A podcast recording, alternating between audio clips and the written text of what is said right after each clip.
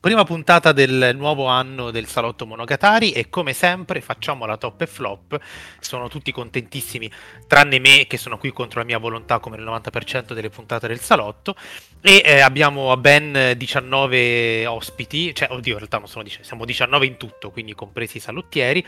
Alcuni saranno in differita, quindi faremo quella cosa imbarazzante di zittirci e poi Ale in post-produzione metterà la registrazione del top. Ricordo le regole, bisogna stare nei cinque minuti perché sennò è un casino e noi faremo il, il timing e potete leggere prima la top, poi la flop, come vi pare a voi, potete fare menzioni speciali, potete parlare di serie tv, di libri, di cinema, quel cavolo che vi pare, l'importante è rimanere nel tempo. Eh, faremo l'estrazione casuale come sempre, eh, però prima come al solito c'è qualcuno che deve andare via prima e quindi eh, insomma sentiamo le sue top prima, e uno è il caro Matteo Arcamone che ormai è un salottiero mega onorario, quindi gli conferisco la parola. Ale, calcola il okay. tempo, cinque minuti, e di, a, di tu a Matteo di partire quando vuoi. Vai pure Matte. Ciao a tutti amici. Allora, facciamo molto veloce. Nella mia top intanto non ci saranno un sacco di film molto belli, mh, tipo quello di Massi, tipo quello di Jude, tipo quello di Scorsese. Io vi dirò i dieci titoli a cui penso di più dei film che ho visto durante l'anno, semplicemente. Partiamo in modo assolutamente anticlimatico dal primo posto. Agrodrift, non so ancora cosa ho visto ed è il motivo per cui è il mio primo posto. Cioè, nel senso, è un film di cui ancora mi chiedo cos'è e perché, e questo lo rende bellissimo. Al mio secondo posto abbiamo Notre Corp di Claire Simon, perché nonostante abbia meriti cinematografici per come è costruito, in realtà è un film che mi strazia perché dimostra che molto probabilmente siamo solo un corpo e scompariremo. Al mio terzo posto c'è Roter Himmel di Petzold, perché eh, scoprendolo in particolare quest'anno, vedendo tutti i suoi film, mi rendo conto che ha sviluppato un cinema incredibile, nel senso, quando ti inquadra una macchina non ti inquadra solo una macchina ma un intero sistema economico, quando ti inquadra un personaggio non c'è solo un personaggio ma un, un intero stato, e diciamo mettendoli tutti in una casa estiva in questo film ti fa vedere l'intera Europa. Al quarto posto c'è The Killer di Fincher, perché è un bellissimo film su un lavoratore, su un uomo convinto che con la statistica si può misurare il mondo, mentre invece continua ad essere sodomizzato dalla realtà. Al mio quinto posto c'è May December di Todd Haynes, perché trovo che sia la regia più divertita dell'anno, sono tutti finti split screen, infatti molti hanno scomodato Persona di Bergman, secondo me assomiglia a Sisters di De Palma. Al mio sesto posto c'è eh, un film italiano, eh, Rapito, di Marco Bellocchio, che ha tanti meriti. Quello che mi affascina di più è che sembra un film che ti mostra cosa sarebbe successo se Aldo Moro, dopo essere stato rapito, fosse stato indottrinato dall'ideologia delle Brigate Rosse. Ecco, io ci vedo questo in Rapito, lo trovo estremamente affascinante. Al mio eh, settimo posto metto La Bête di Bonello, perché come in tutti i film di Bonello ritorna l'eterno ritorno, che di solito è solo due volte, mentre Bonello questa volta te lo fa ben tre volte, ed è un film estremamente originale nonostante sia fatto da immagini prese da altri film, cioè lui ruba palesemente prendendo qualcosa, quindi creando qualcosa di non origina- orig- originale diventa originalissimo. Al mio ottavo posto abbiamo uh, Knock at the Cabin di Shyamalan, perché è un regista dove ogni personaggio ha un senso nel mondo e quindi esiste Dio, ovvero lui, Shyamalan, che fa il film. Al mio nono e decimo posto ci sono due A D al cinema. C'è Bonjour à la Langue di Paul Vecchiali e The Cane Mutiny Court Martial, di cui abbiamo tra l'altro registrato una puntata qui tutti insieme che mi è piaciuta molto, eh, che sono due registi appunto che sono morti, eh, ma che hanno raggiunto un minimalismo direi radicale e se ne sono andati in bellezza. Uh, vi aggiungo tre film della flop, ma giusto per aggiungerli, uh, cioè non è una cosa a cui tengo particolarmente, ma penso di avere ancora molto tempo e quindi li dirò.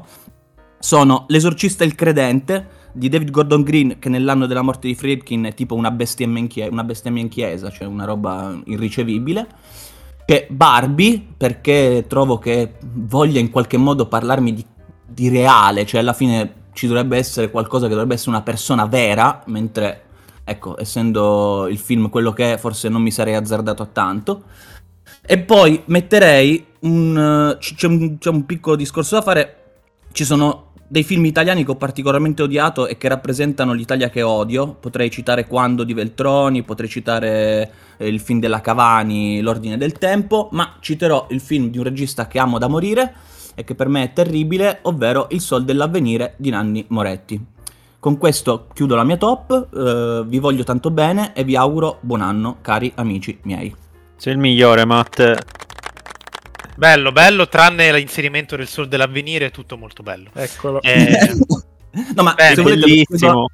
Lo spiego anche in breve. Eh. È il film di un regista che eh, si vuole suicidare, ma non lo fa perché c'è i soldi per fare i film. E questo io lo trovo inaccettabile. Con questo, di nuovo, buon anno.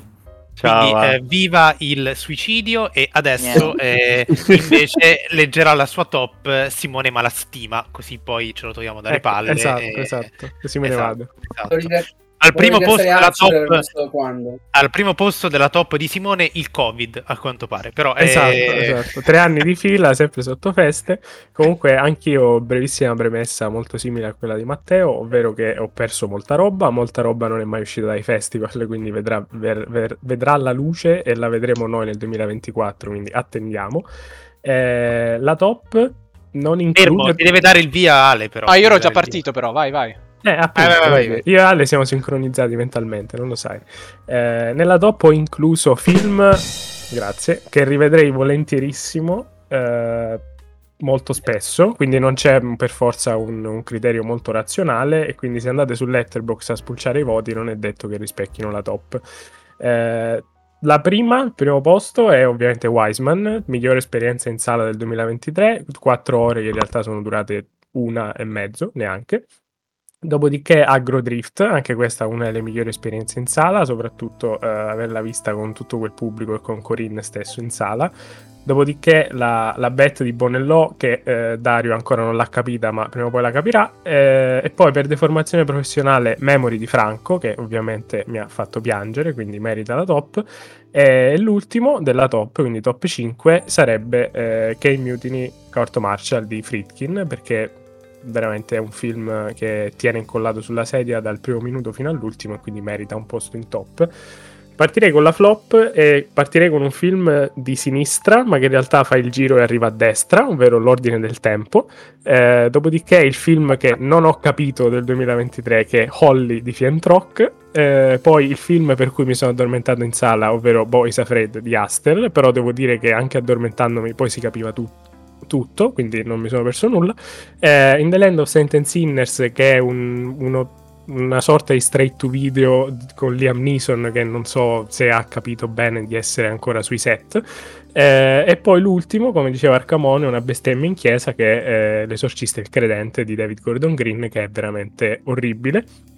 E poi tre menzioni speciali, che sono film che Eh, consiglio a tutti e di cui voglio subito comprare un Blu-ray appena esce, che sono Hamaguchi, quindi Il male non esiste, Godzilla Minus One e Die Teorie von Allem di Tim Kroger. Ottimo, perfetto. Allora, se volete eh, proseguiamo. Io no, però un attimo, un attimo, scusate, dimmi, dimmi, dimmi, dimmi. Simone, Simone va celebrato così. Eccolo. Eccoci. Soprattutto perché ha nominato Godzilla, quindi eh, tutto eh, appunto, giusto appunto. Bene, oggi, oggi siamo in piena zanzara e io ho pescato adesso dalla mia tazza, perché sto pescando dalla tazza del tè, attenzione.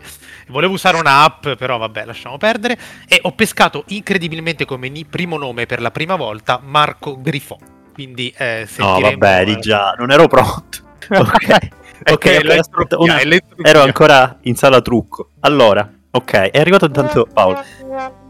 Va bene, eh, quando Ale mi dice parto, io vai. Userò tutti i cinque minuti fino all'ultimo secondo perché ho settemila titoli. Allora, allora vai, vai. Ragazzi, però basta con le musiche perché sennò abbiamo finito, cioè non ce la possiamo fare.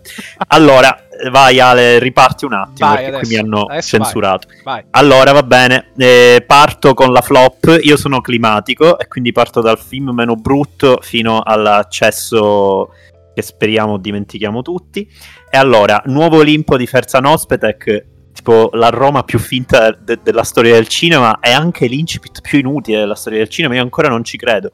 Mammalia di Sebastian Mihailescu, perché i rumeni anche sbagliano. The Wild di Kim Bong-an, che per fortuna non conosce nessuno, perché i coreani continuano a fare cinema di genere di cui non dovrebbe fregare a nessuno, forse questo è il loro punto più basso. Esorcista e il credente l'abbiamo nominato tutti, Ellen Burstyn che non era presente all'esorcismo perché eh, la chiesa è maschilista, non, non possiamo scordarcelo.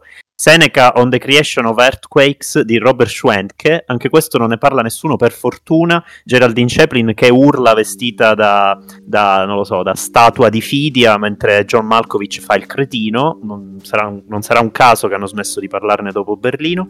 Quando di Walter Veltroni, perché credo dovrebbe esistere un girone per, un, per i registi che riescono a rendere Fabrizio Ciavoni più ignorante di quello che è. Manodrom di John Trengov, eh, perché il complotto Red Pill anche un po' troppo, credo. Eh, The Sin di Ang Dong Seok, perché è un film trash che però è elegante, e per me questa cosa è un po' criminale, non so come dire, sì trash fino alla fine, invece no, comunque un altro coreano, tanto per cambiare. L'ordine del tempo di Liliana Cavani, per la cameriera che vuole passare l'Apocalisse in famiglia e invece deve preparare il caffè a Claudia Gerini, e infine Misericordia di Emma Dante, perché avrai avrai, come dice Claudio Baglioni, il tuo tempo per, speriamo, non fare più film per sempre. Menzioni eh, speciali, di, quindi film belli, eh, e ne devo dire un sacco perché quest'anno mi è piaciuto tutto tanto, non tutto ma tanto. E, e L'auge dell'umano tre di Eduardo Williams, gran sforzo ecumenico, film magnifico che mi ha anche commosso nonostante non sia per nulla un film di per sé commovente, ma vabbè. Terrar los ojos di Victor Erice, eh, perché c'è la battuta su Dreyer e quindi basta questo. Lo Sdelinquente di Rodrigo Moreno, l'inquadratura sul fumetto che si chiama Namor è la più bella di quest'anno, secondo me, proprio, proprio così, da vedere. Mad Fate di, um, di Soi Cheang, mh, mai visto un temporale così bello al cinema, così a caso. Killers of the Flower Moon, fare epica larghissima su dei cattivi così infimi e del male così basso, bellissimo. Do Not Expect Too Much from the End of the World di Radu Jude, gran- eh, questa volta è il rumeno bravo, però è un film anche più sull'Europa che non solo sulla Romania, secondo me. Ferrari di Michael Mann, i più bei primi piani dell'anno, e Film Annonce, annonce? Diu fi- no, Film Annonce, Diu Film, no, non so se è così, eh, Chi ne existerà jamais, Drôle de guerre di Godard, perché venti minuti, che paura, mi sono cagato sotto malissimo. Andiamo finalmente alla top dieci vera, e sto finendo. Decimo, Dance Beach Dance, non ho ancora capito che ho visto neanche io, Agrodrift di Corinne. Nono posto, Notre Corp, Claire Simon non è Frederick Wiseman, smettetela di scriverlo da tutte le parti, l'hanno scritto troppo. Ottavo posto, e eh, eh, lei è una regista, quindi guardate i suoi vecchi film. Ottavo posto, Menu Plaisir, Le Trois Gros, questo è Frederick Wiseman ed è sempre stupendo. Settimo anno, La Palisiada, perché qualcuno in Ucraina ha, ha, ha ascoltato i miei sogni più bagnati sull'horror fan footage e ha fatto questo film. Sesto titolo, Evil Does Not Exist, perché la natura sa essere più violenta dell'uomo e non ci pensiamo più, di solito è solo una povera vittima. Bonjour la Langue di Paul Vecchiali, campo contro campo e basta, e va bene così, cioè abbiamo fatto tutto. Malviver viver mal di Joe Caniglio, perché il fantasma di Oliveira ancora vive e dovremmo continuare a tenerlo in vita. Terzo posto è Zone of Interest di Glazer, che paura, anche più di Godard, che paura. Secondo posto I ragazzi dell'Airone, perché non ho mai pianto per più di due ore nella mia vita di seguito, c'è riuscito solo lui. E primo posto, in eh, diciamo mh, come controcampo al più grande film sull'oscurità di qualche anno fa, che era The Works and Days, Imbelle di Simone Massi, che forse è il più grande film sul bianco della storia del cinema, che non vuol dire niente, ma suona va bene. Bene, benissimo, benissimo. L'applauso, ovviamente, ottimo. E allora, tra l'altro, io prima ho pescato Cosimo, ma Cosimo non c'è, quindi si fotta, butterò via. Che sorpresa, io quasi quasi non, lo tolgo pure da ospite, così non può entrare. Basta. Bravo, perfetto. Eh, quest- con questa cattiveria, in, ba- con questa incredibile cattiveria in diretta, io continuo a pescare, andiamo avanti, e ho pescato Alberto Libera. Quindi adesso Ale metterà, farà partire l'audio, ovviamente non con noi presenti. Allora, ringrazio gli amici del salotto per l'invito. Inizierò eh, citando tre titoli sui quali nutrivo discrete aspettative, che in realtà mi hanno un po' eh, lasciato perplesso e interdetto. In questo caso si tratta di Strange Way of Life di Almodovar, di The Palace di Roman Polanski e il Napoleon di Ridley Scott, che ha sì momenti piuttosto interessanti al suo interno, ma nel complesso mi ha un po' deluso, ecco. Veniamo invece alle cose belle, ovvero i film del duemilaventitré che ho eh, amato di più. Eh, devo dire che è stato un anno ricco di film bellissimi, quindi probabilmente riuscirò a citarli tutti, anzi sicuramente non ci riuscirò, però vabbè, ci provo. Parto con il cinema americano. Quest'anno finalmente un buon anno per il cinema americano, con film come Killers of the Flower Moon di Scorsese, come Oppenheimer di Nolan, anche eh, Coup de Chance di Woody Allen, un film comunque tra i migliori dei suoi ultimi Eh, anni, eh, poi ci sono anche insomma, frammenti di cinema sparsi qua. Ah, mi viene in mente per esempio certi frammenti del eh, film di Fincher di The Killer, penso soprattutto all'inizio, molti momenti di Magic Mike, The Last Dance di Steven Soderbergh. Eh, per quanto riguarda il cinema italiano, beh, partirò citando eh, i film di due maestri che in qualche misura eh, riflettono e rinnovano eh, molti dei temi importanti delle loro filmografie. Eh, quindi Il Sol dell'Avvenire di eh, Moretti, una specie di film summa, o piuttosto che invece eh, l'Epicedio cantato da Bellocchio con, con Rapito. Non possono citare il meraviglioso film di animazione In Velle di Simone Massi e anche una sorpresa come L'ultima notte di amore, il noir di Di Stefano. Um, Vorrei però riservare una menzione particolare a questa nuova e vecchia scuola documentaristica che produce sempre opere straordinariamente fertili, straordinariamente interessanti, della qua, delle quali la migliore mi sembra lo stupefacente A Stranger Quest di Gatopoulos. Potrei citare per esempio anche Frente a Guernica, ovviamente, di Giannican Riccilucchi, ma anche eh, Giganti Rosse, ecco, di, di Giacconi. Cito solo questi tre, ma potrei citarne molti altri.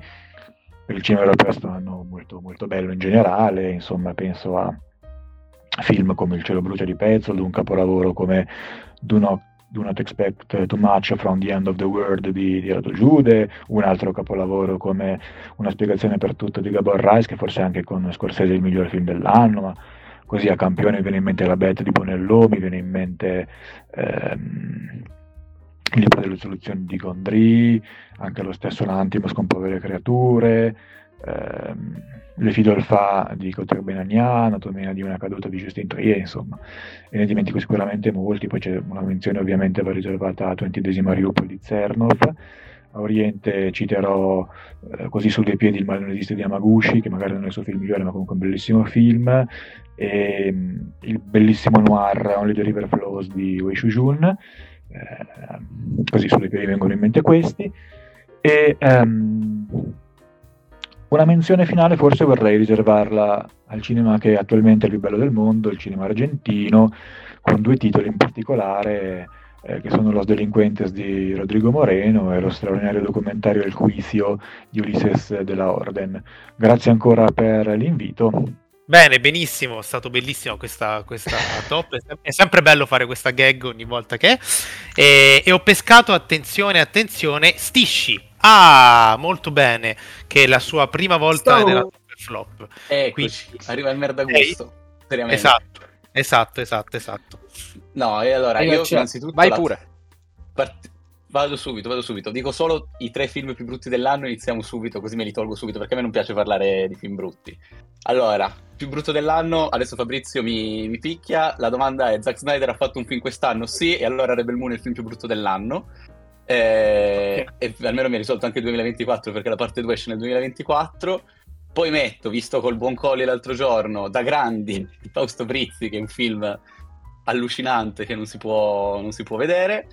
E, e poi, perché un altro blockbuster americano, io metto anche il buon Ant-Man Quantum Mania, perché così, perché a me questi film americani, questo cinema, cioè il film di supereroi che sta implodendo su se stesso, un po' mi piace, anche se a me il genere piace. E, cosa dice il buon Manico? Ok, niente. E poi parto con io i film, la top dieci, io la dico in ordine alfabetico di Letterboxd, quindi con, sono con i nomi inglesi, però non sono in ordine alfabetico, perché a me non piace mettere in ranking i, i, i film. Eh, dico Roter Himmel di Petzold, perché va bene, ha già parlato Arci, grande film, ricordo un po', dicevano Romer, grande cinema europeo, grande protagonisti, tutti i due protagonisti principali, grande atmosfera, bellissimo. Eh, poi metto la Betto di Bonello, metto la Betto di Bonello perché appunto se n'è parlato, eh, se n'è parlato, grande, grande film anche qua, grande Lea Seydoux, eh, un'idea, cioè nel senso l'idea di fondo si è già vista, Erlich diceva pure, sembrava pure eh, Cloud Atlas, ricordava pure, non so se, non so se ha ragione Erlich, però un pochino con questa cosa che si... che si... Sapete che sto leggendo i commenti. Allora, con questa cosa che delle vite Distraete, che si prendono, però grandi film.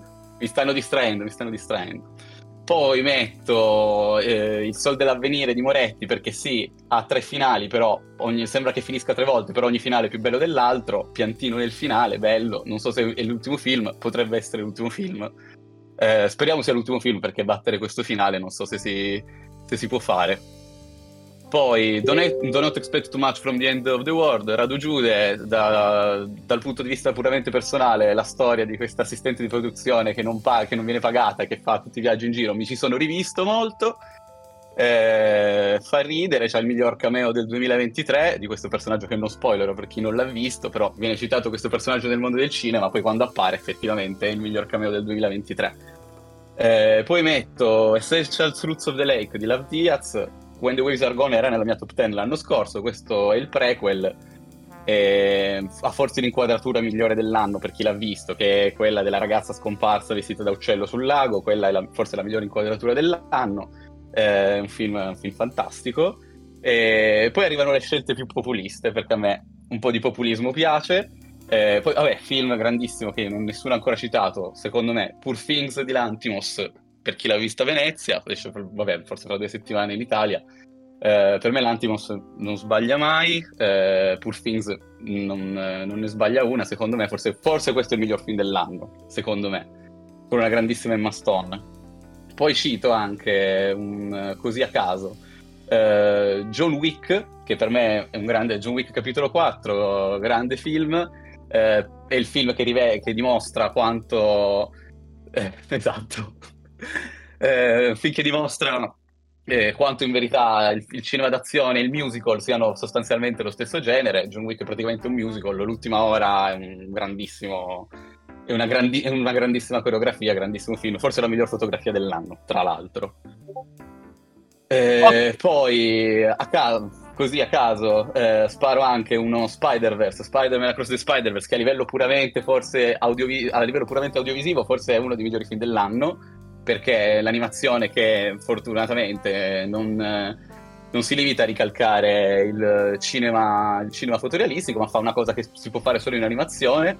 Vero, è solo una prima parte, vero, è un po' forse troppo stimolante per certi versi, forse chi soffre di epilessia potrebbe non vedere, potrebbe non, dover, non volerlo vedere, però eh, è un grandissimo film. E poi non so a che punto sono. Hai forse... venti secondi.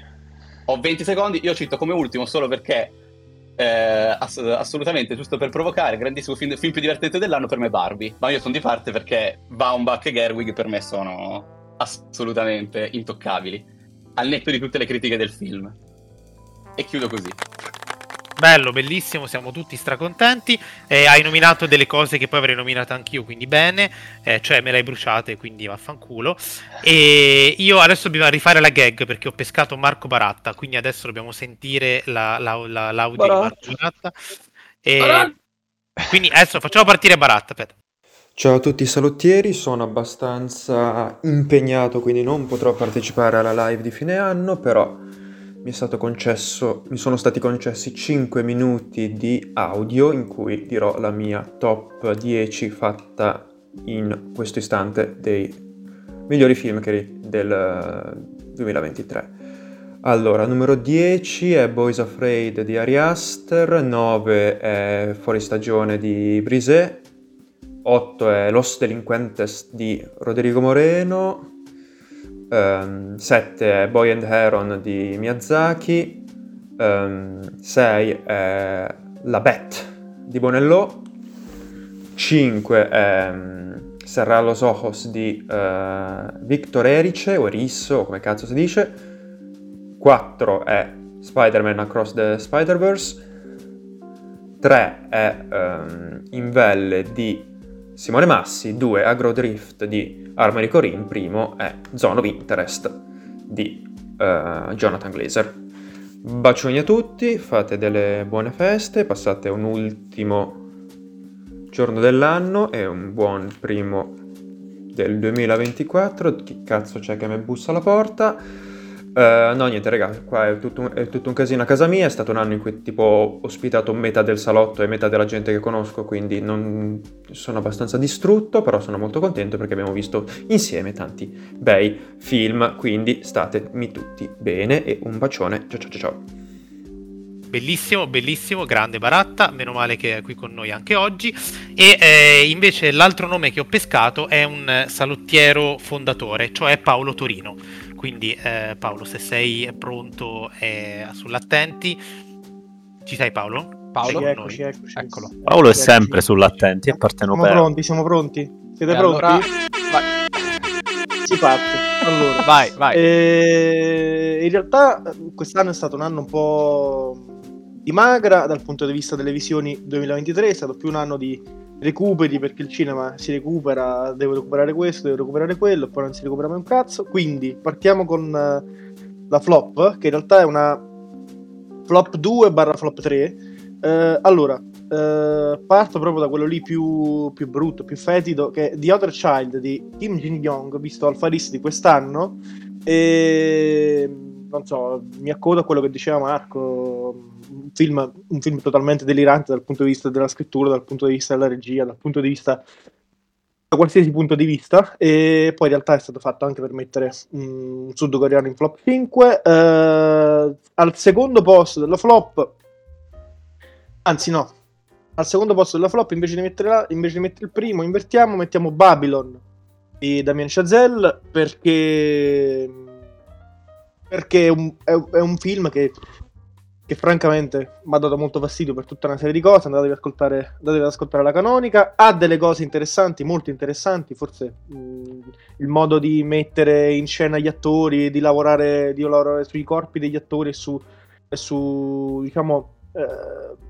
il bagaglio iconico che un attore porta con sé, quindi Margot Robbie, Brad Pitt, svuotarlo, eh, è una cosa interessante. Peccato che si veda tipo per due minuti di tre ore e mezza di film, quindi va in flop, sbattuto in flop violentemente. Eh, al primo posto della flop, Oppenheimer di Christopher Nolan, perché eh, non è un film, non è un film brutto, eh, non è un film brutto, ma è un film appunto che è un flop, perché è il classico film Che, che in realtà vuole essere quello che non è. È un film che poteva essere tranquillamente girato da Michael Bay, anche se, anche se, anche se, anche se, e qui mi aggancio, qui la pianto e vado direttamente nella top.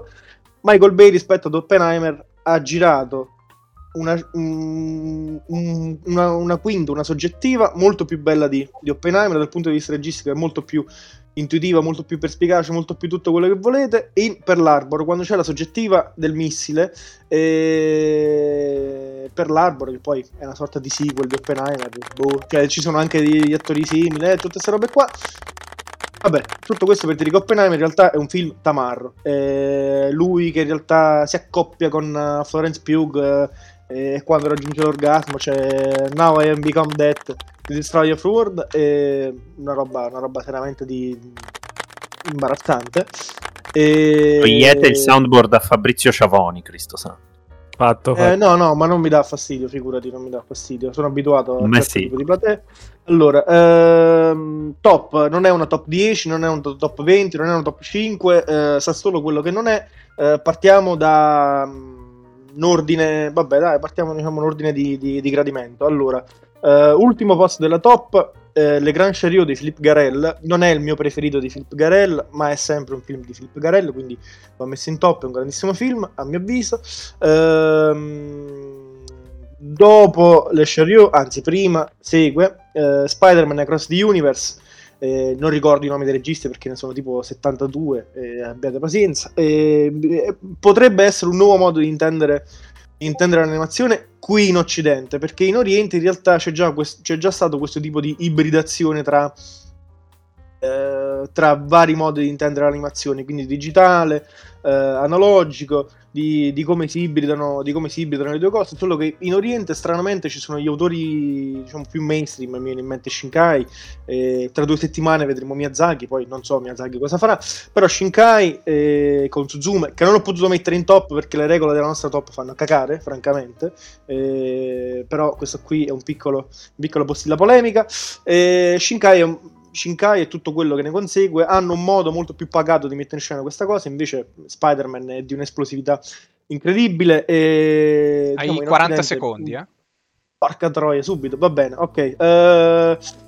Subito dopo, subito dopo vado in ordine in ordine sparso. Il male non esiste di Hamaguchi, un requiem bellissimo. John Wick quattro di Chad Stahelski, eh, non lo so, eh, è John Woo, John Woo del ventunesimo secolo.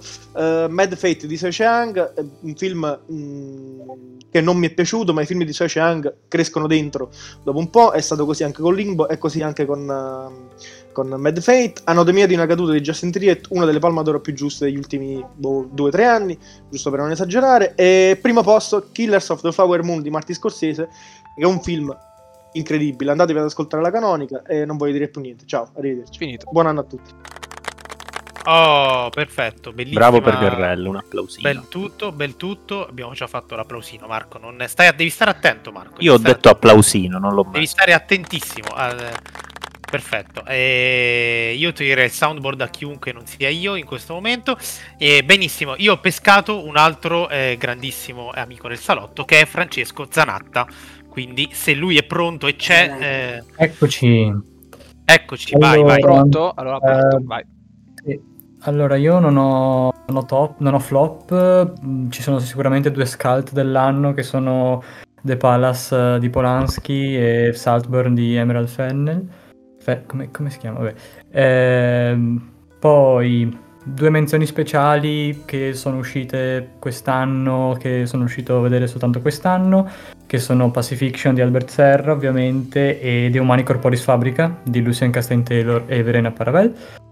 Poi, arrivando alla top, decimo posto, eh, La Chimera, eh, perché insomma so che è piaciuto poco, però insomma mi ha fatto impazzire. Poi un film che mi, ha, mi è cresciuto dentro, che più ci penso e più mi piace, che è La Bête di Bonello, all'ottavo posto. Al settimo posto, eh, no all'ottavo posto, scusa, al nono posto. All'ottavo posto Serán los ojos di Victor Erice, perché è bellissimo, non c'è niente da dire.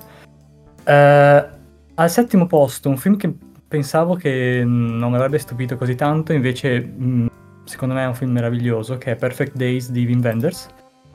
Uh, poi sesto posto due, un ex aequo, uh, due documentari, uh, uno ovviamente è uh, Menu Plaisir di Frederick Wiseman, che insomma n- non fa altro che confermare la sua maestria totale, e, e, e l'altro è uh, Notre Corps di Claire Simon, che uh, ha fatto una sua uh, un film commovente, personalissimo, dentro quel tipo di documentario che Wiseman appunto ha, eh, stato, di cui è stato pioniere, ecco. Eh, al quinto posto eh, Il male non esiste di Ryusuke Hamaguchi, che insomma mi ha ipnotizzato, ne avrei avuto ne avrei volute altre due ore. E al a che, a che numero siamo arrivati? Quarto, ehm, Invelle, quindi la resistenza, l'animazione resistente di, di Simone Massi. Terzo posto, Los Delinquentes, che è un film che mi ha, non lo so, sono uscito dalla sala e sono stato una persona nuova, eh, tipo tutto quello che voglio da un film. E secondo posto, Poor Things, che è la, vers- la visione più esilarante ed esaltante dell'anno, eh, cioè senza, senza ombra di dubbio. Al primo posto, Killers of the Flower Moon, la ma- magnificenza di Scorsese, ovviamente. E poi due extra che non so bene come definire, come, come posizionare, insomma, che sono state le due visioni più uh, sofferte, che mi hanno fatto più soffrire, e che sono due cose a loro modo radicali, senza compromessi, e che non riesco bene a definire. Uno chiaramente è uh, Agrodrift di Harmony Corine, e l'altro è una serie che non è ancora finita, ma me ne sbatto, e The Curse di Nathan Fielder e Benny Safdie. A posto. Finito, grazie a tutti, buon anno, ciao. Grande Zanatta, grandissimo. Ciao Beni Safdi. Allora, lo abbiamo, a quanto pare lo abbiamo infamato. Ricordiamo... Eh, che c'è Ciavoni, che c'è, Dio santissimo, mi sto per bestemmiare. No, no, ricordiamo che Beni Safdi... Resisti. Ricordiamo che Beni Safdi è l'unica cosa bella di Oppenheimer, no? Scusami. Ricordiamo che sei un coglione. E... l'abbiamo infamato tantissimo, però alla fine pare che sia entrato, eh, cioè il caro Cosimo, e siccome prima l'ho pescato, direi che tocca a lui leggere le sue top e flop, anche perché in privato si è assicurato, lui stava preparando la top, era tutto fomentato, quindi... Eh, siamo, siamo contenti, eh, Cosimo, la prossima volta che viene a Firenze però avvisa, maledetto a te, eh, ci sei? Ci senti? Sei tutto... Sì, ma io stavo preparando la top, ma poi non l'ho fatta. Sei veramente un coglione di dimensioni astronomiche, comunque adesso sarai costretto a leggere, a leggere un... sarai costretto a leggere la top, quindi... Eh... farlo davvero? Vai, eh, va, cac- vai. Cacchio, va, va, vabbè, vabbè, vai, vai, vai, vai, vai, vai faccio vai. Solo la top però, dai. Certo. Vai. Allora, parto al decimo posto, metto Yannick di Dupieux. Mm. Al nono Il Sol dell'Avvenire di Moretti. Bene. All'ottavo Anatomia di un Shoot di, di Justin Trier. Al settimo The Holdovers di Payne. Al sesto Coupe de Chance di, di Woody Allen. Al quinto Roter Himmel di Petzold. Al quarto posto Youth Spring di Wang Bing. Al terzo Hitman di Linklater, uno dei pochissimi film che sono riuscito a vedere a Venezia. Al secondo il capolavoro di, di Hong, In Water. E al primo posto Friedkin, che è Mutiny Court Martial. E... Eh dai, non la faccio la flop, ci metto ci metto soltanto la Rain per antipatia. La Rain per antipatia. Okay. Perfetto Cosimo, grazie per il tuo contributo fondamentale. Grazie a voi. Perfetto, grazie mille. eh, ora, ora puoi ora andare. Vai. Okay. C'è una leggerissima tensione che si taglia con l'accetta. E bene, io bisogna fare di nuovo la gag perché ho pescato il nostro caro Zach, perché il salotto è diventato così interattivo che eh, gli ascoltatori partecipano alla top e flop. Però non essendo l'anno prossimo presente, saremo in duecento probabilmente. L'anno prossimo saremo tutti, eh, però non essendo presente ci ha mandato il contributo audio e quindi adesso ascolteremo con estremo interesse e in assoluto silenzio la top e flop di eh, Zach. Allora, parto con una premessa perché molti dei film chiave dell'anno purtroppo mi mancano, quindi non riuscendo a frequentare i vari festival, tanta roba purtroppo l'ho saltata. E niente, inizio con la flop, così ci togliamo subito il brutto di torno, dal meno peggio al più insopportabile. E numero dieci, The Palace di Polanski, molto malincuore. Numero nove, eh, Cassandro di Roger Ross Williams. Numero otto, The Last Voyage of the Demeter di André Ovredal. Numero sette, The Boogeyman di Rob Savage. Numero sei, Cocaine Bear di Elizabeth Banks. Numero cinque, Quando di Walter Veltroni. Sono andato a vederlo giusto per il buon Ciavoni e Giulia era infinitamente meglio. Numero quattro, è una miniserie ma in realtà merita di stare tra le schifezze dell'anno, Questo mondo non mi renderà cattivo di Zero Calcare, il qualunquismo e le frasette catchy da postare su Instagram a quanto pare vanno fortissimo. Numero tre, The Flash e Ant-Man tre a pari merito per non far occupare troppi posti ai signori in tutina. E numero due, Saltburn della Fennell, il nulla siderale. E il primo posto, Nuovo Olimpo di Ozpetek, mio primo e spero per me stesso ultimo film del regista che vedo. Piccola nota a margine, non è stato un brutto film, anzi, però è, una, è stata una mia piccola delusione rispetto a quello a cui ci ha abituato in passato, eh, Io Capitano di Matteo Garrone. E niente, prima di passare alla top, alcuni bei cortometraggi che ho visto durante l'anno, in nessun ordine particolare. Trenche la Ken di Laura Citarella, Ulderica Frute di, Mon- di, di Mont di Stefano Giacomozzi, Claps e Perauilis, Perauilis come si, non so come si pronuncia, sempre di Giacomozzi, e Quattro donne mai amate, Alla deriva su un mare senza scopo, sperimentando l'estasi della dissezione di David Cronenberg, alla mostra in Fondazione Prada, Greetings from eh, Krangash di Radu Jude, spero di averlo pronunciato bene, e che purtroppo Jude non sarà nella top dei lunghi perché non ho ancora avuto modo di vederlo, ma conoscendo Bad Luck Banging non fatico a immaginare uh, ad immaginare un altro grande film da parte sua. Strange Way of Life di Almodovar, Shards of Moon di Bigan e il corto col titolo lunghissimo che non voglio leggere di Coverizze, e Sanctuary di Juanita Onzaga. Bene, bene, passiamo alla top. Questi sono i film che sono riusciti a toccare le mie corde e a restare nei miei pensieri giorni, settimane e anche mesi dopo averli visti. Ne metto undici in realtà, però sì, una top dieci più uno. Al numero undici c'è In Water di Aung San Suu. Ci sono mondi che non possiamo vedere, ma che sono sempre lì vicini a noi. Tra l'altro Aung San Suu quest'anno ha fatto un altro bellissimo film e si chiama In Our Day. Al numero dieci, Fallen Leaves di Akiko Horizmaki, la prova che l'anima e il cuore di Chaplin batte ancora in noi. E numero nove, Rapito di Marco Bellocchio, un altro film che conferma una delle voci più autorevoli e lucide del cinema italiano, ancora una volta alle prese con dogmi e oppressione del potere. Numero otto, eh, May December di Todd Haynes, eh, un, film su, un film fatto di insicurezze, sguardi, pulsioni bergmaniane, una mosca bianca nell'ecosistema di Netflix. Numero sette, eh, un'estensione sempre più sfacciata e dissacrante di House of Gucci, un grandissimo regista vittima del qualunquismo di internet, ancora una volta, Napoleon di Ridley Scott. Passiamo al numero sei, eh, Ferrari di Michael Mann, un film boh, forse incredibile, un film funereo con uomini che vanno faccia a faccia con la morte, dei primi piani che ti penetrano l'anima, incredibile, incredibile.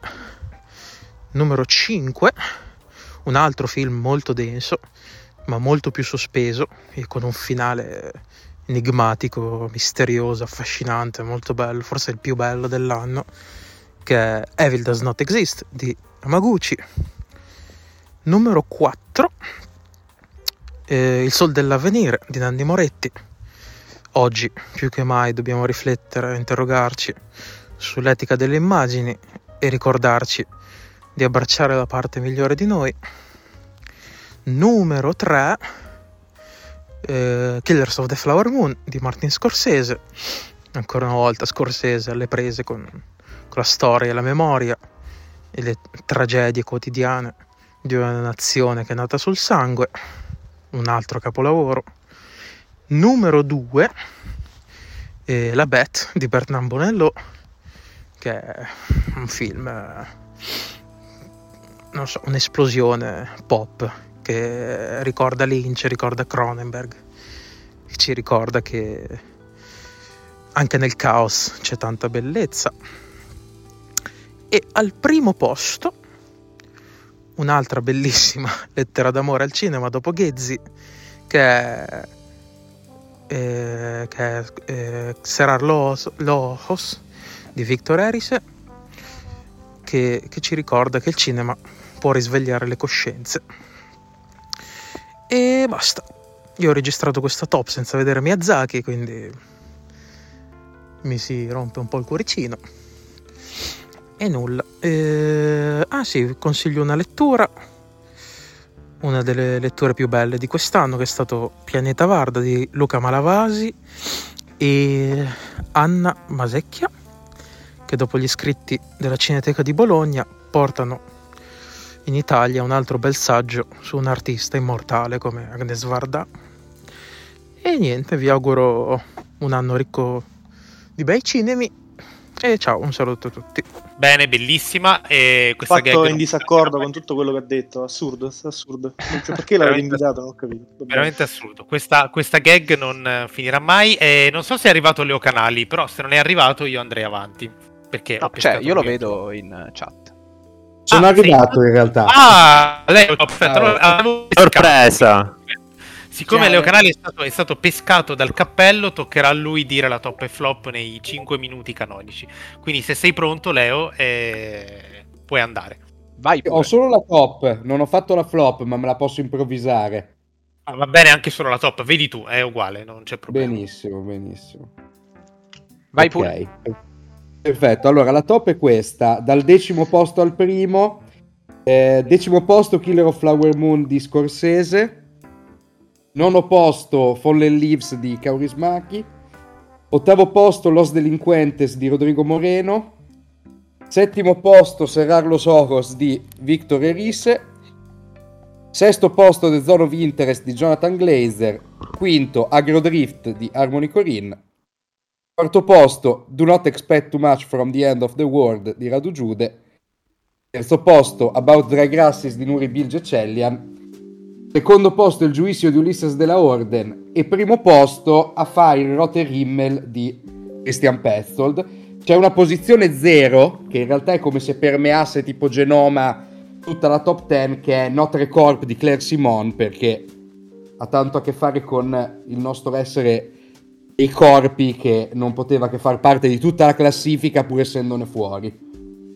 Questo per quanto riguarda la top. Per quanto riguarda la flop non saprei veramente che dire, se decore, non essere provocatorio e dire che boh, forse Oppenheimer è il film che mi è piaciuto di meno dell'anno. Eccoci, adesso arrivano gli applausi di Fabrizio Ciavoni. No, questi sono, questi sono i miei, no, questi sono i miei canonici per la fine della, ah, della okay. No, però sono troppo lunghi, quindi credo che Ciavoni ci abbia messo ci abbia messo, ci ha, ci ha messo del suo. Esatto, c'è qualcosa la che non può, che ha ricevuto no? ventidue secondi di applausi al salotto monocatale. Ma non ha senso togliere il Milaudi, non sto parlando, imbecilli, tagliatemi i miei senso. Dovete, dovete, dovete tagliarli le dita, chiaramente. Cosa ovviamente ho messo Ciavoni per triggerare Fabrizio e farlo intervenire a sproposito. La, la sua, cosa, la cosa più divertente vorrei... di, Fabrizio, io... di Fabrizio Ciavoni è che è convinto che lo estrarremo, è bellissimo, resta qui ancora. Ma io, vorrei, io sto pregando da mezz'ora sperando di estrarre Ciavoni così poi dopo se ne va, ma non sto estraendo mai Ciavoni. Credo se ne andrà. Ma non se ne andrà però, povero. Non se ne andrà mai. Non se ne andrà mai. Lui permea al salotto monogatari. Dico, la mia top ten. Va bene, comunque, sì, sì, allora la... la... La notizia terribilmente autoreferenziale è che mi sono pescato da solo, quindi adesso devo, devo dire io la, la top e flop. Bene così. Per cui, per, bellissimo, questo, questo temo che sia sempre Ciavoni. Eh, in ogni caso so che mi verrò rotto i coglioni al massimo mentre leggo la, la top, quindi sarò mega concentrato. Ale, quando vuoi io parto. Vai, parti pure. Perfetto, allora io faccio la top venti come al solito e dopo leggo la flop. Due menzioni speciali assolute che non rientrano nella top ma sono due film speciali per, per, come, per come la pen, penso io il cinema, e uno è Fallen Leaves di eh, Kaurismäki e l'altro è Agrodrift, mi sembrava giusto dirlo. Eh, io Oppenheimer ce l'ho messo in top anche se all'ultimo posto, assolutamente, però eh, per vari motivi di cui poi abbiamo parlato. Ci ho messo anche John Wick quattro, super mainstream, la top di quest'anno, anche perché ho visto poco. Memory di Michel Franco al diciottesimo. Good Chance di Woody Allen, che più ci penso più è veramente un, un bel film, al diciassettesimo. Ridley Scott con Napoleon doveva esserci per forza. Explanation for Everything, visto a Venezia, di Gabor Reis, o Reis o come si legge, si legge, al quindicesimo posto. Eh, Friedkin postumo al quattordicesimo di Ken Mutiny, Kurt Marshall. Al tredicesimo Ferrari di Michael Mann. Al dodicesimo è piaciuto a tutti, ma io sono l'unico a cui è piaciuto tanto da metterlo in top, e cioè l'ultimo Tsukamoto, o Kage, Shadow of Fire o come volete chiamarlo. All'undicesimo, splendido, specialmente la, la prima ora e mezza praticamente, Frente a Guernica di eh, Gianichian e Ricci Lucchi.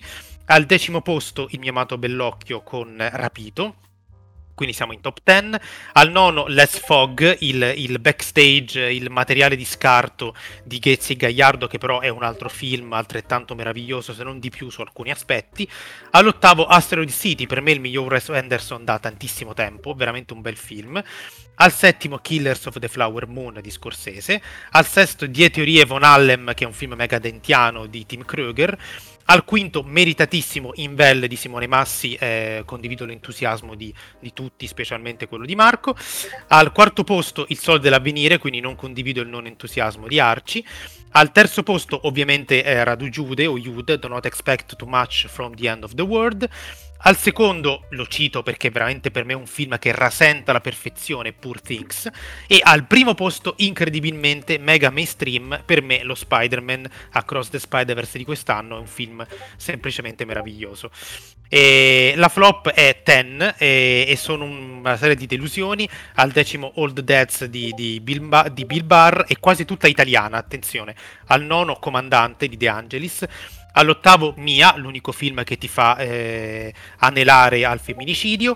Al settimo posto Adagio di Sollima. Al sesto eh, The Penitent, anche se eh, in segreto l'ho amato moltissimo, di Barbareschi.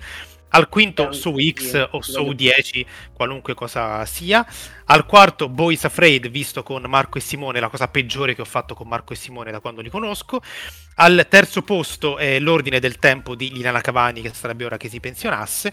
Al secondo Quando di Veltroni. E al primo, ovviamente, Il Ritorno di Casanova di Salvatores, che è una aberrazione. Per cui questa era la mia top e flop, credo di essere stato sì, sì. mega veloce. Perfetto.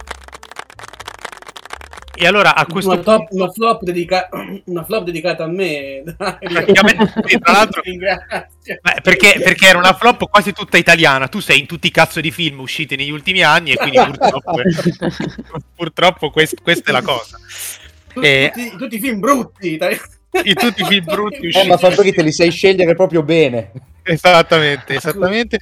E poi va detto anche dai, che dai, eh... no, dai, quest'anno che viene sarà un anno buono. No, anche se io str- stringendo bene gli occhi penso di averti visto anche in Invel, quindi forse hai recuperato. Cioè, c'era in Invel c'era... Vabbè, non, non e... diciamo quale animale era Fabrizio. No, no. no. Beh, oggi veramente Dario, eh, sì, Marco, ho detto Dario, incredibile. Marco è di una cattiveria incredibile. Sì, Simone Massi aveva fatto il corto dell'ammazzare Fabrizio Ciavoni, me lo ricordo. È perfetto, eh, va bene. In ogni caso adesso ho pescato un altro assente, ma credo che sia l'ultimo di cui dobbiamo fare la gag, che è Giamma, eh, quindi adesso ascolteremo la, la, la, l'audio di, della top di Giamma. E pronti, attenti, via. Top e flop duemilaventitré. Mancano purtroppo a me molti film da festival, ma facciamo un po' con quello, con quello che abbiamo. Iniziamo subito con la flop, i cinque film peggiori dell'anno, quasi tutti horror, diciamo che nel panorama mainstream si è salvato poco e nulla a questo giro, quest'anno, e abbiamo, senza un particolare ordine, L'Esorcista nuovo, The Nun due, eh, Five Nights at Freddy's, Winnie the Pooh, eh, Blood and Honey e l'ultimo Transformers Rise of the Beast, per me i cinque eh, film più brutti e inutili dell'anno. Eh, come bonus metterei una serie, eh, Questo mondo non mi renderà cattivo di Zero a Calcare, eh, certamente non ha reso cattivo lui, ma ha reso cattivo me a vedere questa cosa, probabilmente la, co- la visione peggiore dell'anno. Passiamo invece eh, alla top.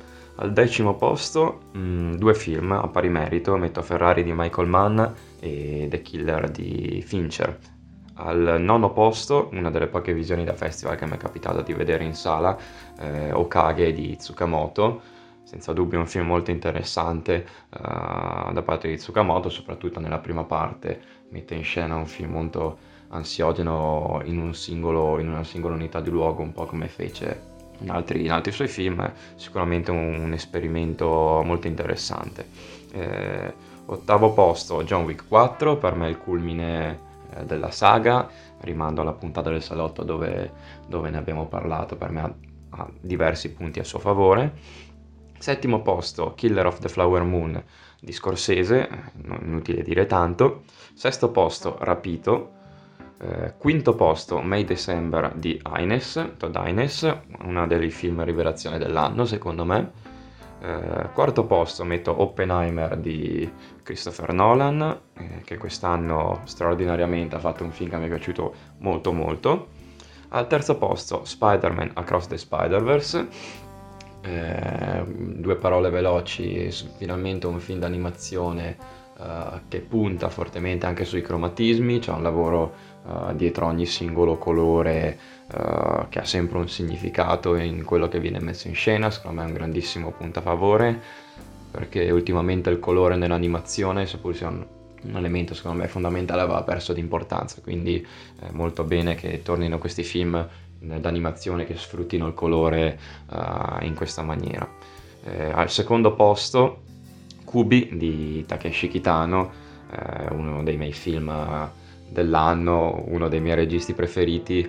La chiusura della carriera di Kitano è stata secondo me straordinaria, un film dove interpreta uno dei personaggi chiave eh, della storia del Giappone, e proprio grazie a questo personaggio uh, riesce un po' a identificarsi, uh, oltre come regista della storia giapponese, identifica uh, il, il regista Kitano di tutta la sua carriera, un film eh, che, che parla proprio di Kitano come regista, della sua visione registica, uh, non solo cinematografica ma anche televisiva, c'è tanto del Kitano televisivo, è un film Uh, metatestuale, un'opera incredibile eh, che non dimentica mai in realtà anche uh, tutta la tradizione mh, epica de- dei film uh, dei giacchi giapponesi. Non a caso uh, Aran è più volte richiamato in diverse scene, e per me è un film straordinario.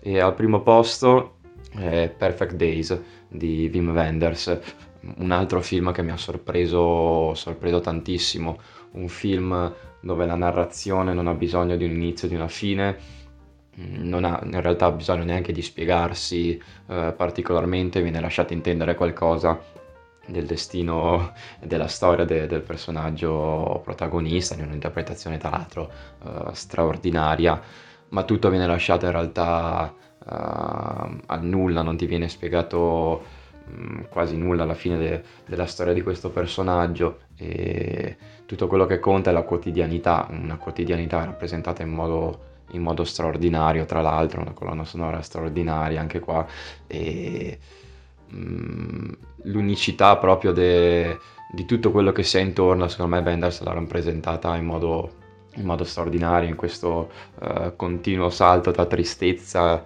e felicità, tra bello e brutto della vita. Semplicemente un film uh, come non se ne vedono tanti, eh, fa sempre bene vedere questi, questo genere di cinema, e soprattutto perché obiettivamente è un'incredibile rappresentazione di, eh, nella prima mezz'ora, di bagni pubblici, bagni pubblici giapponesi, uno sguardo antropologico che il cinema penso non avesse mai rappresentato, e quindi anche solo per questo i primi trenta minuti di questi bagni straordinari in cui vivrei tranquillamente merita il primo posto di questa classifica duemilaventitré. Anche qui un, un fuoriserie, metto il finale di stagione di Attack on Titan, che finalmente si è concluso, anche di qui ne ho scritto parole, se volete leggerle le trovate sui miei social, e opera incredibile che si è finalmente conclusa nella sua versione animata, quindi uh, altra opera secondo me che ha segnato eh, in modo estremamente positivo questo duemilaventitré. Bellissimo, ok, meno male che questa cosa è finita. E, Bravo, e ho pescato, adesso ho pescato con estrema attenzione, e attenzione perché non, non, non riesco ad aprirlo. Cocca, ah perfetto, tocca a Cocca. Ale. La quota rosa del salotto, perfetto. Non l'unica. Allora, mi sta venendo e... il dubbio di aver inserito Ciavoni a questo punto, comunque, però è... se vuoi facciamo un cambio. E... No, no, no. Allora, parto Vai. dalla top, l'avevo detto a tutti in realtà, eh, non, non segue i miei voti di Letterboxd, ma semplicemente eh, io che mi diverto, molto referenziale. E non ha un ordine specifico, non ha un rating. E... ci ho messo Poor Things, sicuramente, molto bello, molto, molto bello. E Anatomia di una caduta, che è anche nelle vostre top, Scorsese, che ho sentito anche nelle vostre top, e Memory di Franco, per cui ho pianto in modo mh, veramente imbarazzante, e Blagas Lessons, che non credo che sia in altre vostre top, forse, e mi è piaciuto molto, e il nostro amico um, Corinne, molto, molto divertente, molto tenero, e Do Not Expect Too Much From The End Of The World, molto carino, eh, molto, molto coccata, una piacevolissima visione estiva, e um, Spider-Man Into the, the Spider-Verse, sì, che non volevo mettere ma mi avete convinto alla fine, e, e poi i miei top dell'anno, cioè i film di cui parlo ininterrottamente da mesi. eh, Bottoms di Emma Seligman, sono stata l'unica coraggiosa ehm, a inserirla in top perché se lo merita, una splendida commedia, una splendida coccata, e è Red Rooms di Pascal Plante. Eh, mi prendo le botte in privato se volete darmele, ma eh, è stato bellissimo. E flop in realtà non, è, non, lo, non l'ho fatto in modo molto coscienzioso, però eh, ci, ci metto Boys Afraid perché è veramente un film fastidioso, The Palace perché mi ha fatto molto arrabbiare, poi a Venezia ero molto stanca quel giorno, e Maestro perché detesto tutto quello che fa Bradley Cooper, e la, la Vergine Pietà di... no, veramente brutto film, e Cobweb perché ci sono rimasta male, e nomino anche Saltburn semplicemente perché sono arrabbiata che, eh, che, che la signora Fennell, come si chiama, pensava di poter stupire gente veramente in Slades con un film fintamente in Slades, e questa cosa mi ha fatto arrabbiare. That's it. Quindi è una, flo- una flop arrabbiata, è una... sì, sì, brava, sì, sì, certo. Bisogna fare le cose con rabbia ogni tanto. Grifo approves. Scusa, Shinf, Cocca Shinf, ma che cazzo di Slade? Non sapevo, scusa. Come? Ma perché devi parlare alla fine di ogni top? Oh, ma perché? Oh, stavo per dire esattamente la stessa cosa. Ma ci vuole il commento alla fine. Ma, ma, ma scusa, l'anno scorso mi hai detto non parla durante la top, dici, dici la fine della top, quest'anno non... No, no, no, la fine eh, top, eh, ogni step capiamo qualcosa della vita. Ogni anno un divieto. Ma come li fate questi rumori? Ogni anno.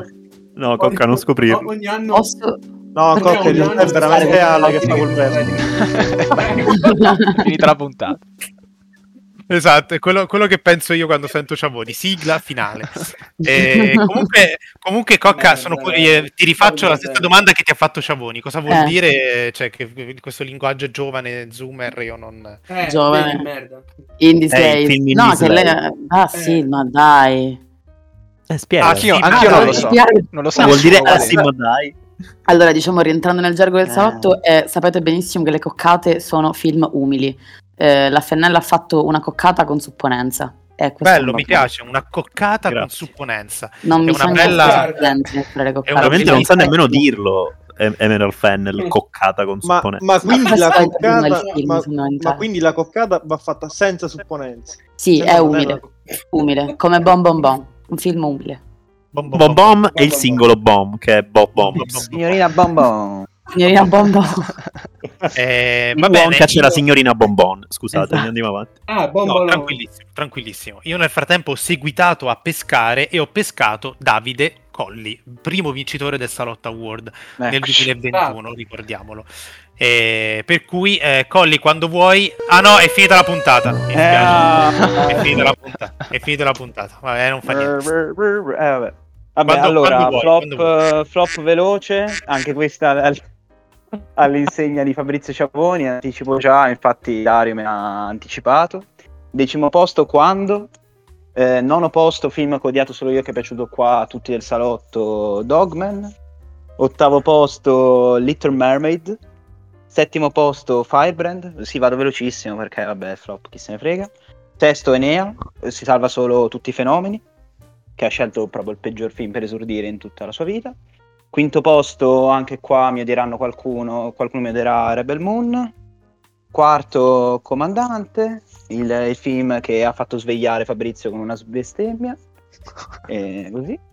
E terzo posto, Quantumania, quindi Stisciano.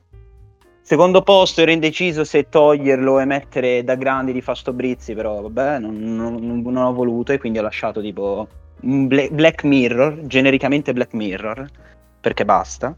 Ho messo Johnny's Awful.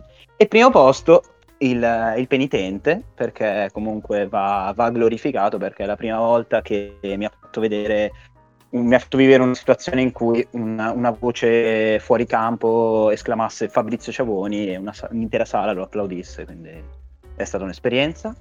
E ok, quindi così. Eccoci.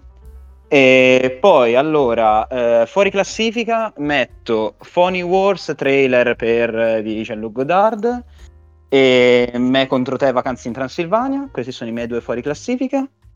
E top, trentesimo posto, The Holdovers, Alexander Payne, vado molto veloce tanto.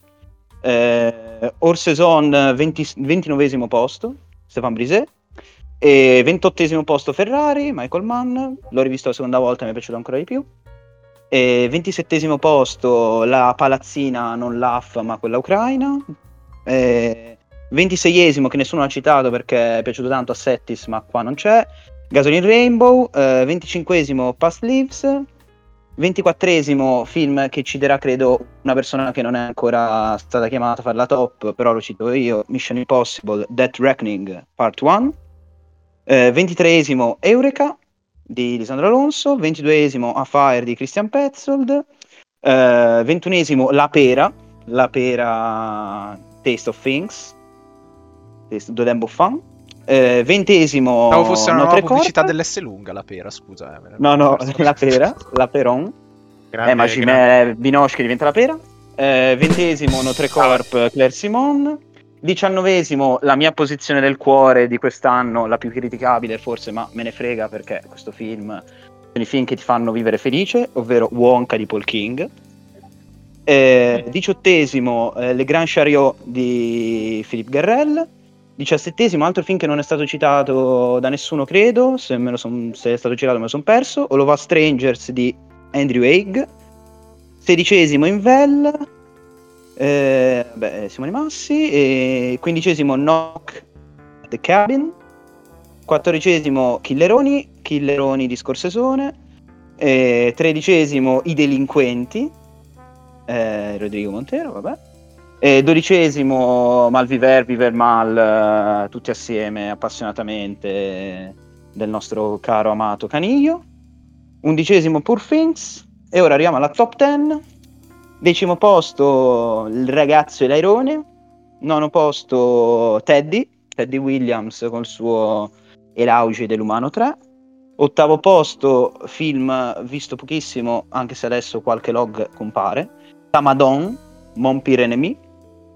E settimo posto Serrallo Sohos, eh, Victor Erice. E sesto Jude, Don't Not Expect Too Much From The End Of The World.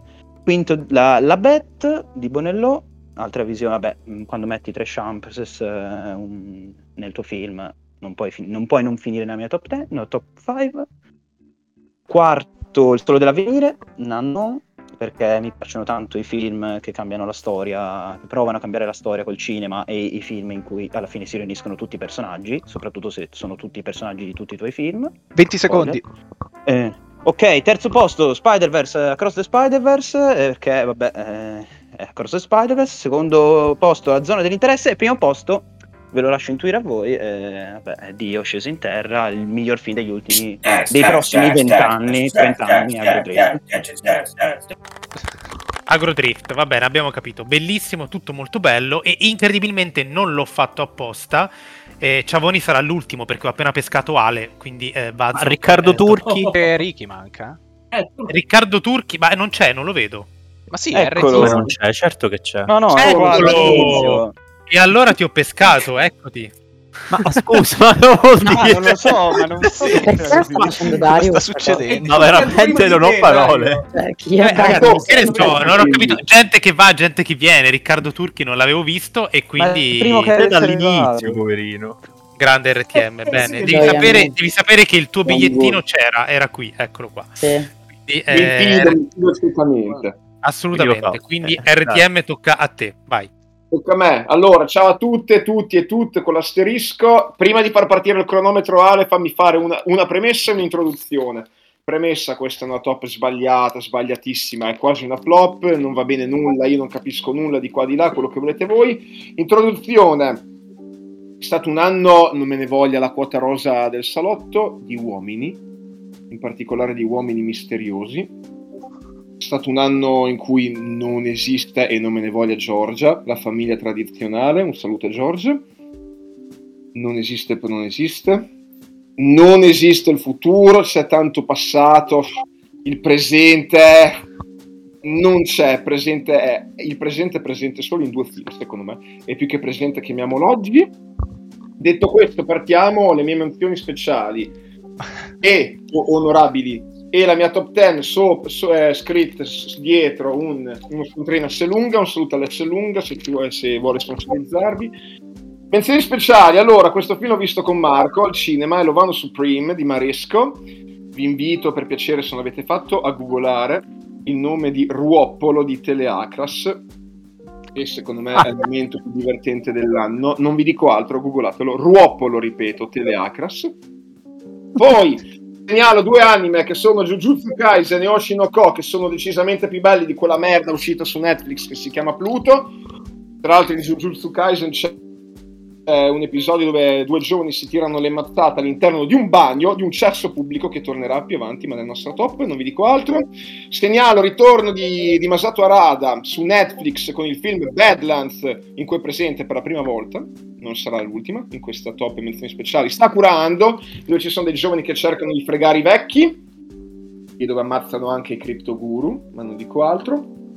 E poi ultima menzione speciale, che sarebbe anche la mia posizione zero, ed è anche forse l'unico insieme a un altro audiovisivo, chiamiamolo così, che parla dell'oggi, che è Campanella, che è il Blu-ray del concerto di Ado, che è un idol giapponese, che ci porta a riflettere sul fatto che forse le uniche immagini di cui abbiamo bisogno oggi sono le non immagini. Top dieci, dieci posti, dieci posti brutti, ripeto. Decimo posto, Shadow of Fire di Tsukamoto. Poveri giapponesi che cercano di tirare avanti, ci sono i corpi sudati più belli dell'anno. Numero nove, il primo uomo misterioso, About Dry Grasses di, di Jaylan. Peccato che alla fine il mistero venga più o meno risolto, cosa che non succede invece in un film decisamente più bello di questo. Numero otto, la visione più divertente dell'anno, con il miglior attore dell'anno che Song Kang-ho e la miglior attrice dell'anno che è Yeon Yeon-bi, non so come l'ho pronunciata, che, che indossa una bellissima giacca di pelle Cobweb, che è anche forse l'unico film che parla di cinema. Numero sette, Crono, non mi ricordo chi, che uccide i suoi bambini, che è Ferrari di Michael Mann, mm. le spalle più larghe probabilmente del duemilaventitré, quelle di Adam Driver. Numero sei, c'è un tizio che potrebbe essere una spia russa o di non so quale altro paese, che canta come un dio e a un certo punto decide di mangiare solo zenzero. Di chi sto parlando? Dell'ultimo film di Aki Kaurismäki, Fallen Leaves. Quinto posto, quinto posto è il film di un pazzo, di un vecchiaccio che non sa più cosa fare, quindi decide di far rivedere agli americani, che come sapete bene voi, come sanno bene gli altri, non capiscono nulla, più, più, più e più volte la stessa scena. Chi è? Martin Scorsese. Adesso si è anche un pochino è, è entrato a far parte anche lui della generazione TikTok, con Killers of the Flower Moon. Numero quattro, è l'uomo più misterioso dell'anno, è un uomo che fa le cose e le fa perché non vuole, anche se, anche se nessuno lo piscia. E che cos'è che fa? Pulire la piscia dai cessi pubblici. Di chi stiamo parlando? Di Koji Yakusho, nell'ultimo film di Wim Wenders, che è bellissimo, Perfect Days. Tra l'altro è l'unico uomo al mondo che probabilmente so- sogna in dissolvenza, bellissimi i suoi sogni. Top tre, qui ho fatto veramente tanta fatica. Numero tre, forse l'unico film che parla dell'oggi, perché se il duemilaventidue era l'anno della guerra in Ucraina, adesso un pochino fine primo tempo, vediamo se ritornerà nel duemilaventiquattro. Questo è l'anno dell'intelligenza artificiale, della stupidità organica, come dice Alò, ma anche del, del reprimere le emozioni, reprimere tutto ciò che ci può portare a scelte sbagliate. La bestia di Bonello, grandissimo George McKay, insieme a Song Kang-ho probabilmente il miglior attore dell'anno, grandissima anche Lia Seydoux. E qui ho fatto molta fatica. Numero due, non so se concordate con me, questo secondo me è il finale simbolo di, di quest'anno, e segna anche forse un precedente nella sua nella filmografia di quest'autore, anche qui non so invece se sarete d'accordo con me, che è Il male non esiste di Ryusuke Hamaguchi. Ci pensa ancora, mi ha fatto piangere, grandissima colonna sonora di Eiko Shibashi, che è una santa, premiatela, non so dove, ma premiatela. E siamo arrivati al primo posto. Io quest'anno ho fatto un ex aequo, quindi sarà uno punto uno e uno punto due, non vogliatemene. Questi hai sono trenta secondi. Ih, ce la faccio, non ti preoccupare Ale, sono i film che più mi hanno fatto emozionare quest'anno. Uno punto uno, morte di Rokatsu Koreda, i giovani che inculano i samurai giapponesi, ci voleva. Uno punto uno, che è il film, forse è il film più bello che ho visto quest'anno, è un film di Singapore, è Breaking Guys di Anthony Chen ed è l'unico film che mi ha ricordato e che forse ci ricorda la cosa più bella e la cosa più brutta forse delle nostre esistenze, ovvero che le vite sono vivibili grazie alle persone, ma che alla fine il mestiere del vivere va portato avanti da solo. Ciao a tutti, buon anno e grazie dell'invito. Oh, come al solito le top da di capo. Gli R T M sono veramente... Guarda veramente troppo Alò, però è bravissimo. È, più bravo. È splendido. Miglior declamatore di top di sempre. Bene, e allora passiamo la palla ad Ale Bazzoc. Per la, la ah, io ultimo me... davvero? Mazza! Sei ultimo davvero perché non ti ho ancora pescato ed è rimasto solo un pizzino. A meno che nel pizzino non già ci partito, sia Ale, ti mancano dieci secondi. Ti mancano dieci secondi, Ale, muoviti. Oh, vai, vai, no, no, ma io controllo il tempo, quindi mi posso fermare e andare avanti. Io controllo vuoi. il tempo, è un superpotere. Esatto. Io controllo no. il ma sei Crono o Saturno? Ah, Saturno. Sono tutte una, e due. Ah, sei tutte e due, è strano.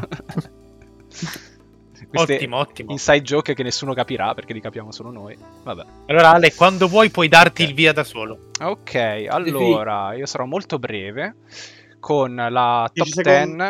Sì, dieci secondi. Allora, posizione numero dieci a Fire di Christian Petzold.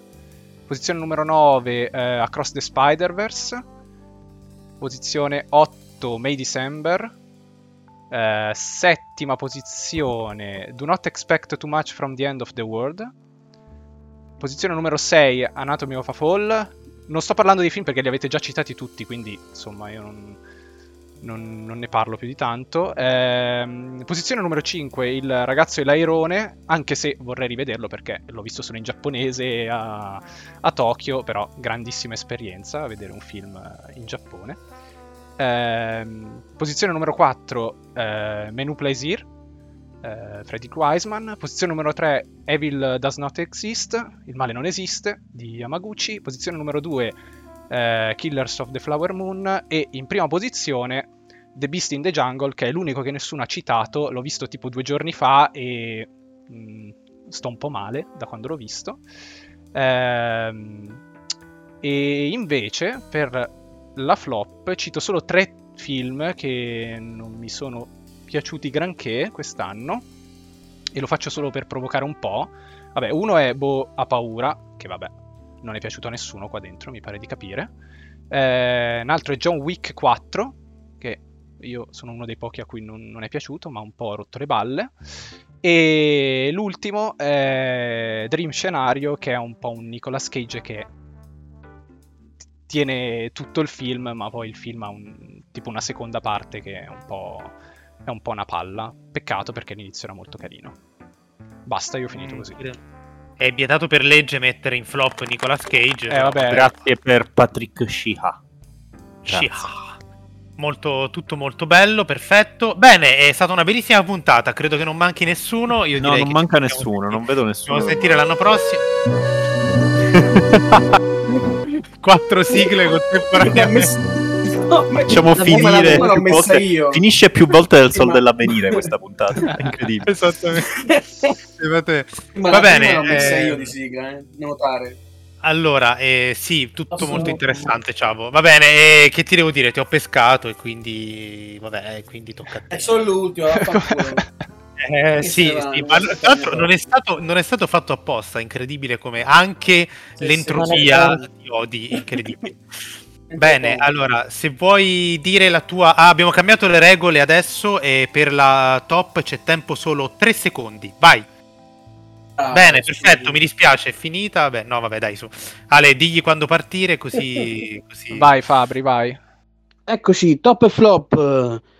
Anno del duemilaventitré, iniziamo subito. Flop, iniziamo subito con due menzioni: Saltburn di Emerald Fennell e uh, Leave the World Behind di Sam Esmer, che sono due film che accomuno perché sono due film abbastanza simili, secondo me, perché sono film che vogliono dire tante cose, ma alla fine non riescono a dire praticamente niente in modo banale, mediocre, fighetto e, e poco interessante alla fine. Eh, Woody Allen pure un po' di cattivo gusto, brutto, finale veramente brutto, e, e Leave the World Behind inutile, ti sembra di aver perso tempo.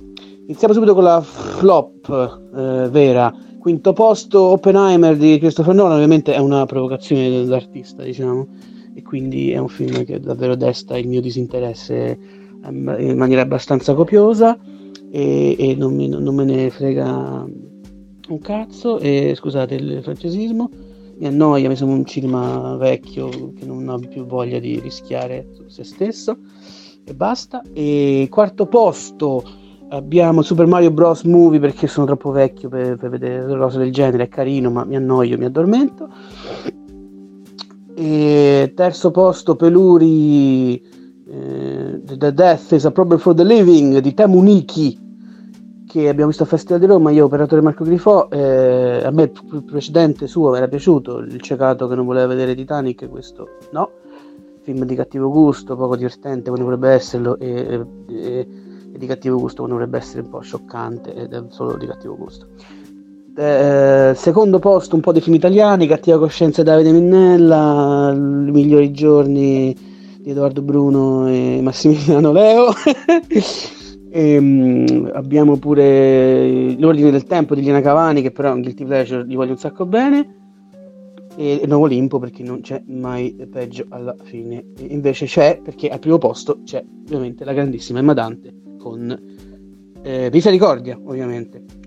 Allora, eh, si parte con la top eh, di un eh, scusa, eh, con la, nella top si parte con una menzione che è il corto fantastico di eh, Jean-Luc Godard, che io, un regista che eh, non mi piace molto ma come persona, ma è un grande artista. eh, Film en nonce d'un film qui n'existera jamais, Troll de guerre, un corto di, un cortometraggio, venti, venti minuti, è pazzesco. Si inizia con la top, ventesimo posto, partiamo dalla top venti, ventesimo posto abbiamo eh, Non credo in niente di Alessandro Marzullo, un film che ho amato molto, sono diventato un mio culto amico del regista, è un film autoprodotto italiano, indipendente, autoprodotto, autodistribuito, andatelo a cercare perché anche l'anno prossimo farà il suo tour. Secondo la pal Leone d'Oro di Venezia, Poor Things di Yorgos Lanthimos, il miglior film di Lanthimos dopo Kino Dontas, ovviamente un film praticamente perfetto, anche nelle sue imperfezioni. Diciottesimo, una delle messe in scena, una delle regie dell'anno, ed è Memory di Michel Franco, un film commovente, strappacore, lacrime, tutto, strappa, strappa cinema, bello, no? E diciassettesimo, Blagas Lessons di Comandrev, eh, che è un film fantastico, piace un sacco anche a mio padre, così nel mio piccolo, eh, che ne è impazzito, ha detto sono i film più belli che abbiamo visto, ok, di Comandrev, bellissimo, grazie anche ancora sempre all'operatore Marco Grifò. Sedicesimo abbiamo L'auge dell'umano tre di Eduardo Williams, bellissimo, si continua a sperimentare, war, tutto. Quindici, Menu Trigros di Frederick Wiseman, le plaisir, Menu, le plaisir de Trigros, Eh, quattro ore della sua ristorazione du- e tutto quanto, bellissimo. quattordici, il capolavoro dell'anno di Hong Sang-soo ed è In the Water, meraviglioso.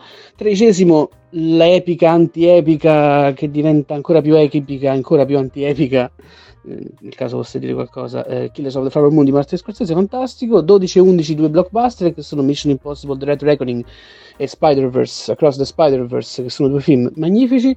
In top dieci, brevemente, c'è un min- ultimo minutino, abbiamo Coupe de Chance di Woody Allen, eh, sempre eh, ogni film che esce di, di Woody Allen rimane sempre un classico, istantaneo. Novo, nono posto, la, diciamo, l'etica del, del, di come si guardano i film, della non visione e come non si guardano i film, cioè Cerrar los ojos di Victor Erice, che è un film bellissimo.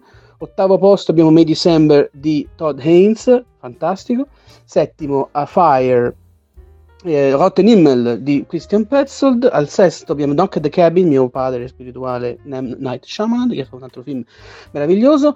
Top cinque, molto brevemente, abbiamo Los Delinquentes di Rodrigo Moreno, eh, Pampero non Pampero, è sempre meraviglioso. Quarto posto, Il Dio in Terra, One Being, Youth Spring, un altro documentario fondamentale.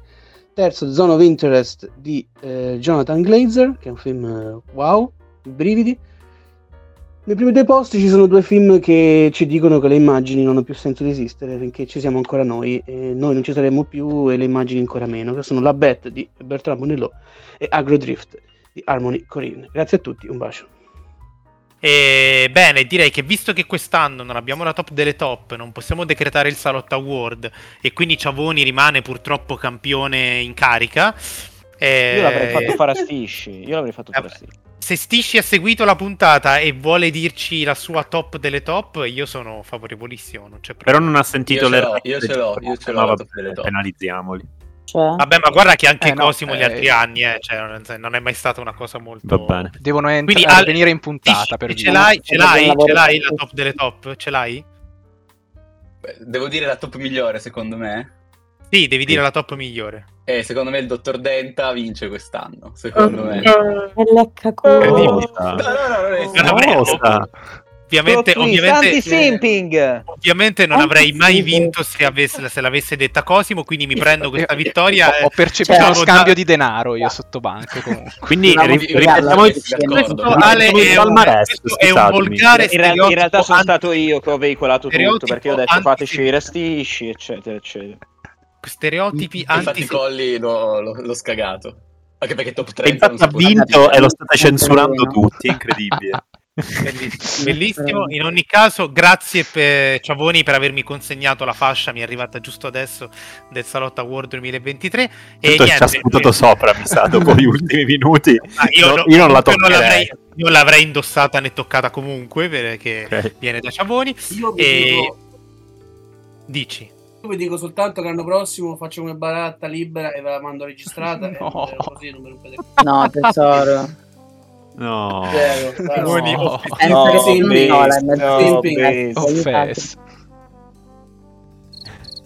il simposio quello, quello che penso io di questa cosa. Bello, da, da, Dario un attimo. Il, quindi il palmarès degli ultimi io tre anni questo. È stato Davide Colli. Allora, Davide Colli nel ventuno, eh, nel ventidue Ciavoni, nel ventitré io e attendiamo il ventiquattro. Va bene. Eh, okay. Cioè alla fine di quest'anno. Ma il ventiquattro non ci sarà perché questo era l'ultimo anno del Salotto Monogatari. L'ultima puntata, tra l'altro. L'ultima eh, puntata. L'ultima puntata del Salotto Monogatari, esattamente. E eh, bene, la, tutti. Ovviamente la programmazione no, proseguirà normalmente anche no, durante no, tutti, tutti. Le, ultime, le ultime feste. Ci proviamo quindi, almeno. Ci proviamo, ci proviamo, molto difficile è stato questo periodo. Eh, però buon anno a tutti, buon anno a tutti i presenti ovviamente, un po' meno a Colli e Ciavoni, però comunque voglio bene anche a loro. E, e in ogni caso niente, buon, buon ascolto del salotto nelle, nelle prossime ore perché dovete, dopo questa dovete ascoltare direttamente la prossima puntata che verrà pubblicata subito dopo questa, vero Ale? Sì, sì, esatto. Sì, è vero. Bravo, perfetto, bravissimo, veramente, veramente molto. Però difficile. Verrà pubblicata solo se l'ascoltate, cioè potete... Esatto, cioè se non l'ascoltate non la pubblica. Vabbè, è un po' difficile questa cosa. Comunque in ogni caso ciao a tutti, buon anno.